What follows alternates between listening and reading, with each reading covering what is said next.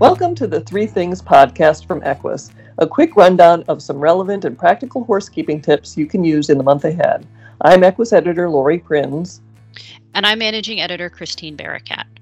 March can be a strange and challenging month for taking care of horses. On one hand, you've got the promise of spring ahead, but winter hasn't totally gone. One day it's cold and wet, and the next day it's sunny and warm. The challenge is you've got to establish new routines for the season ahead while still being able to adapt to conditions at the moment. This is a season that asks a lot of horse owners for sure, so it can be very helpful to focus your efforts. Today, we're going to talk about three things you can do in March that can have a big impact on your horse's health. We won't keep you long because we know you have a lot on your plate. The first things we want to talk about is vaccines. And it seems that that's all anyone ever does these days is talk about vaccines. But we want to talk about your horse's spring vaccines. Um, it's time to schedule those. It may seem really early to do it, but it's not. You need to keep in mind that your horse's immune system needs about two weeks to respond to booster shots, and you want that response to happen before the first disease carrying insects of the season emerge. You might look around going, Well, there's not any insects around. Why do I need to vaccinate?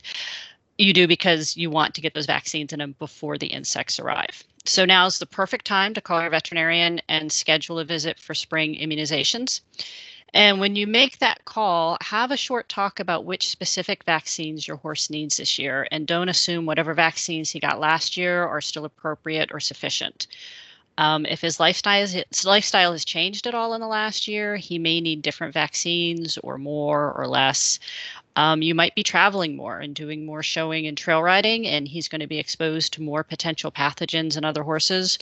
Or maybe you've moved to a new geographic location where there's diseases you never had to worry about before, or maybe you've moved away from some diseases. So call your veterinarian. This week is a good time to do it have a discussion about what, what vaccines your horse might need and make an appointment to get those done. You'll have that marked off your to do list and your horse will be well protected. Exactly. The next thing we want to talk about is grazing muzzles. It's not too early to start thinking about those either. If you have a horse that's prone to laminitis, now is the time to make sure you have a muzzle ready to go.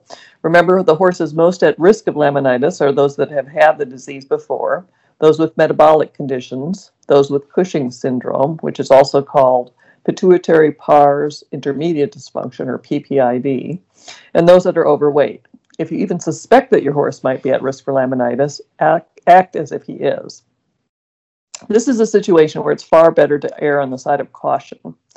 Grazing muzzles are a great defense against pasture induced laminitis because they limit the amount of grass a horse can eat while still allowing him the benefits of turnout. He can move around, get exercise, have uh, some fun with his friends in the pasture. Uh, but it's important to have not just one muzzle that fits your horse, but a backup as well. Horses and ponies can get quite good at removing muzzles and leaving them in the field. And while you're out there looking for that lost muzzle, they can be eating enough grass to cause themselves a problem. So have a second muzzle on hand so that you can eliminate any delay if they happen to get rid of one. And I'll just add here, I hear a lot from owners that, oh, he looks so sad when he wears a muzzle. Oh, pony with laminitis looks even sadder. So good point. Get get past, you know, it, it hurts us a little bit because we think, oh, he can't eat it's it's not such a big deal to wear a muzzle compared to the alternative of laminitis. Um, now, if you have a horse or a pony that just won't keep a muzzle on, and some of them are really good at taking them off very quickly um, and hiding them in places in the field, you'll just never find them. If you've got one of these horses or ponies, you might want to consider making a dry lot, and that's just an area that doesn't have any grass at all. Um, that kind of space is the safest place to keep an at risk horse. I know a few horses who live in dry lots year round and they're perfectly content with a regular supply of hay and maybe a friend to keep them company. And those owners have great peace of mind knowing they've drastically reduced the risk of laminitis and they don't have to keep fighting to keep a muzzle on.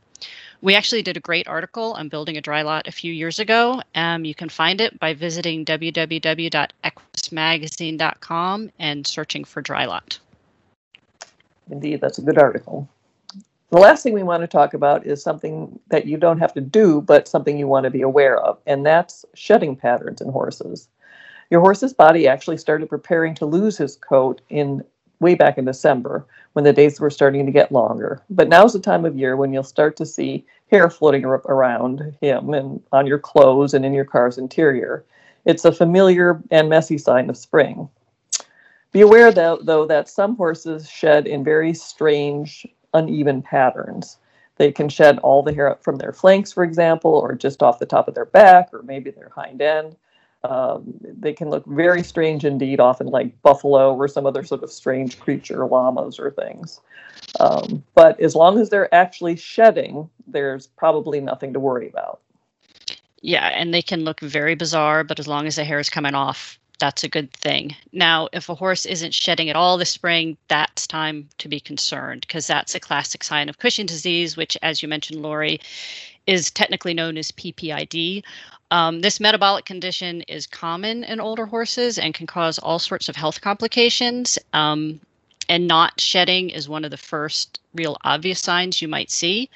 So if you have an older horse, maybe 15 or older, who isn't shedding his coat or even shedding it as much as you think he should be, or you remember him doing it in springs past, just give your veterinarian a call. Um, they're really reliable diagnostic tests for PPID that can be run year round now. It used to be you had to worry about the season to when you tested. That's not an issue anymore. And there's really great, great medication that can control the, uh, the condition. So give your vet a call maybe get the horse checked out for PPID. Um, in the meantime, you also might want to body clip those horses who aren't losing their coat to keep them comfortable until you have a diagnosis and any medication you might need to give them kicks in. And the one other thing I would add as far as PPID goes, it's really not something to be afraid of as it might have no, been. No, not at all.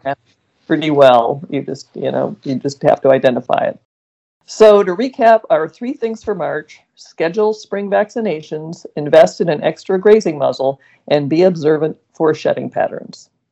Also, enjoy the longer days um, and try not to track too much mud in the house. And we'll be back with another episode of Three Things in April. Help spread the word about the Equus Three Things podcast. Head over to iTunes to subscribe, rate, and leave us a review. If you enjoyed this episode of the Equus Three Things podcast, head over to www.equusmagazine.com for more useful horsekeeping tips and reminders.